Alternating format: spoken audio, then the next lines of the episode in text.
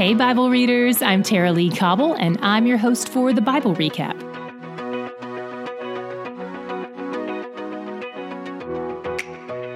Yesterday, the Israelites found a great oasis that they stayed at for a while, but today they continue their journey into the wilderness. We're just 45 days out from God's miraculous deliverance of them, and they're already grumbling, wishing they were back in Egypt because the food was better. But all these complaints against Moses are actually complaints against God. Moses knows this. He has a proper understanding of God's sovereignty and who is actually the provider here. Complaining reveals our view of God and his provision. God hears these complaints, but he doesn't punish the people for mistrusting him. Instead, he promises food. Chapter 16 says the glory of the Lord appears to them in the cloud. This was possibly some sort of luminescence in the cloud or something else distinct, just to remind them, in case they'd forgotten, that it's not just some regular cloud they're dealing with. He tells them he'll give them bread in the morning and meat in the evening. I feel like I'm on the same wavelength with God here carbs for breakfast, protein for dinner. This bread from heaven was called manna, and though it's not clearly marked out in the text, this bread seems to serve a threefold purpose. It serves a practical purpose by feeding the people, it serves an eternal purpose by glorifying God and revealing his power. And it serves a spiritual purpose by testing the people and training them to trust God. Will they obey the rules he sets up for how and when to gather the manna? He says they're supposed to gather it every day except the Sabbath, which is the Hebrew name for the seventh day of the week. It's what we call Saturday. God's testing here addresses a lot of potential pitfalls. Will I have a scarcity mentality and try to hoard the manna? Or will I trust that the food will be here again tomorrow morning? Will I be willing to work twice as hard gathering on Friday in order to rest on Saturday? Will the food I gather on Friday be enough to carry me through until Sunday morning? Will God keep his promise to provide for me if I stop to rest as he has commanded me? The Ten Commandments haven't been given to the people yet, but God has been hinting at this idea of resting on the Sabbath since creation and he points to it again here.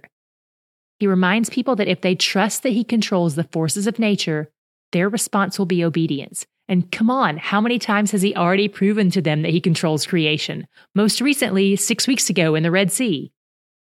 Then they move to a new site, Rephidim, and there's no water. But God tells Moses to strike a rock with his staff, and when he does, water pours out. Remember this moment. We'll come back to it in the days ahead. In the next scene, they're camped out in the desert when an invading army comes and attacks them out of nowhere. I don't know what kind of weapons you have access to if you've been a slave all your life and just escaped the desert, but they probably had very little to fight with compared to their enemies. Moses appoints a guy named Joshua to put together a last minute army real quick so they can fight back. This war is against the Amalekites, who are the descendants of Esau's grandson, so they're distant relatives. During the war, Moses stood on top of the mountain and held up his hands and his staff, and as long as he did that, the Israelites were winning. But whenever he lowered them, they were losing. So Aaron and a man named Hur, who may have been Miriam's husband, Moses' brother in law, propped up his arms for him until Joshua and his army won. If you know any sports fans who are superstitious, they may fancy themselves as having the God given power to win the game for their team if they only wear one blue sock and one white sock or whatever. While I can appreciate their emotional investment, it probably doesn't work like that. Anyway, at sundown, Joshua and his army defeat Amalek. And God promises to destroy the Amalekites because they attacked his people. And guess what? They don't exist anymore. We never see them again after First Chronicles except for one brief mention in the Psalms. After the battle, Moses built an altar and gave God a new name. The Lord is my banner. What does this mean? A banner is a visible identifier on display. Sometimes banners are hung to commemorate a victory, to serve as a reminder of the winning team. A flag is a kind of banner. So to say, the Lord is my banner, is saying a lot of things. Saying, God is victorious. I want to honor God's victory. I want to remind myself of what God has done. I want everyone to know that I belong to God. Giving God this name is an act of worship and praise, and it's also a personal statement Moses is making about his identity. In chapter 18, Moses' father in law Jethro steps in when Moses is working one day and gives him some advice. He tells Moses to delegate tasks to trustworthy, tiered leadership. Moses could have been like, uh, thanks, Jethro, but um, I've got a direct line to Yahweh, so if I need any advice, I think I know who to talk to. but he didn't. He was humble and knew good wisdom when he heard it. Could God have given Moses this counsel directly? Of course. It seems like they talked all the time. But sometimes God uses other people as his mouthpiece. What was your God shot today? I loved seeing that God commands his people to rest, to trust him to provide. These people have been slaves with no day off, not even for their animals. They were forced to work, and it feels very unnatural to them to not strive and work. But here's just one way where God is showing them that he's a better God than Pharaoh.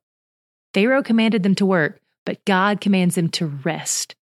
He knows how unnatural it feels to us, how much our human nature longs to earn things, to feel accomplished. But the very nature of his relationship with us is one where we are the recipients, not the earners, not the doers. He is the doer, and he says it's done. This is one reason Hebrews 4 calls Jesus our Sabbath rest. His finished work on the cross frees us up to rest, to stop striving and trying to earn his approval and favor. There's a quote from Martin Luther that I love. When he was asked what he contributed to his salvation, he said, Sin and resistance. God himself has done all that he requires of us, and he invites us into his rest. I want to learn how to rest in him because He's where the joy is. Tomorrow we'll be starting the second half of Exodus, so we're linking to a short video overview in the show notes. Check it out if you have six minutes to spare, or if you're using the Bible app, look for that at the start of tomorrow's reading. Okay, Bible readers, it's time for our weekly check in. How are you doing? What have you learned so far? If you're behind on our schedule, don't beat yourself up about it. You're probably reading the Bible more than you would on your own. So think about the things you've learned so far. Reflect on the attributes of God's character that you've seen in the chapters we've read. Lean into those things.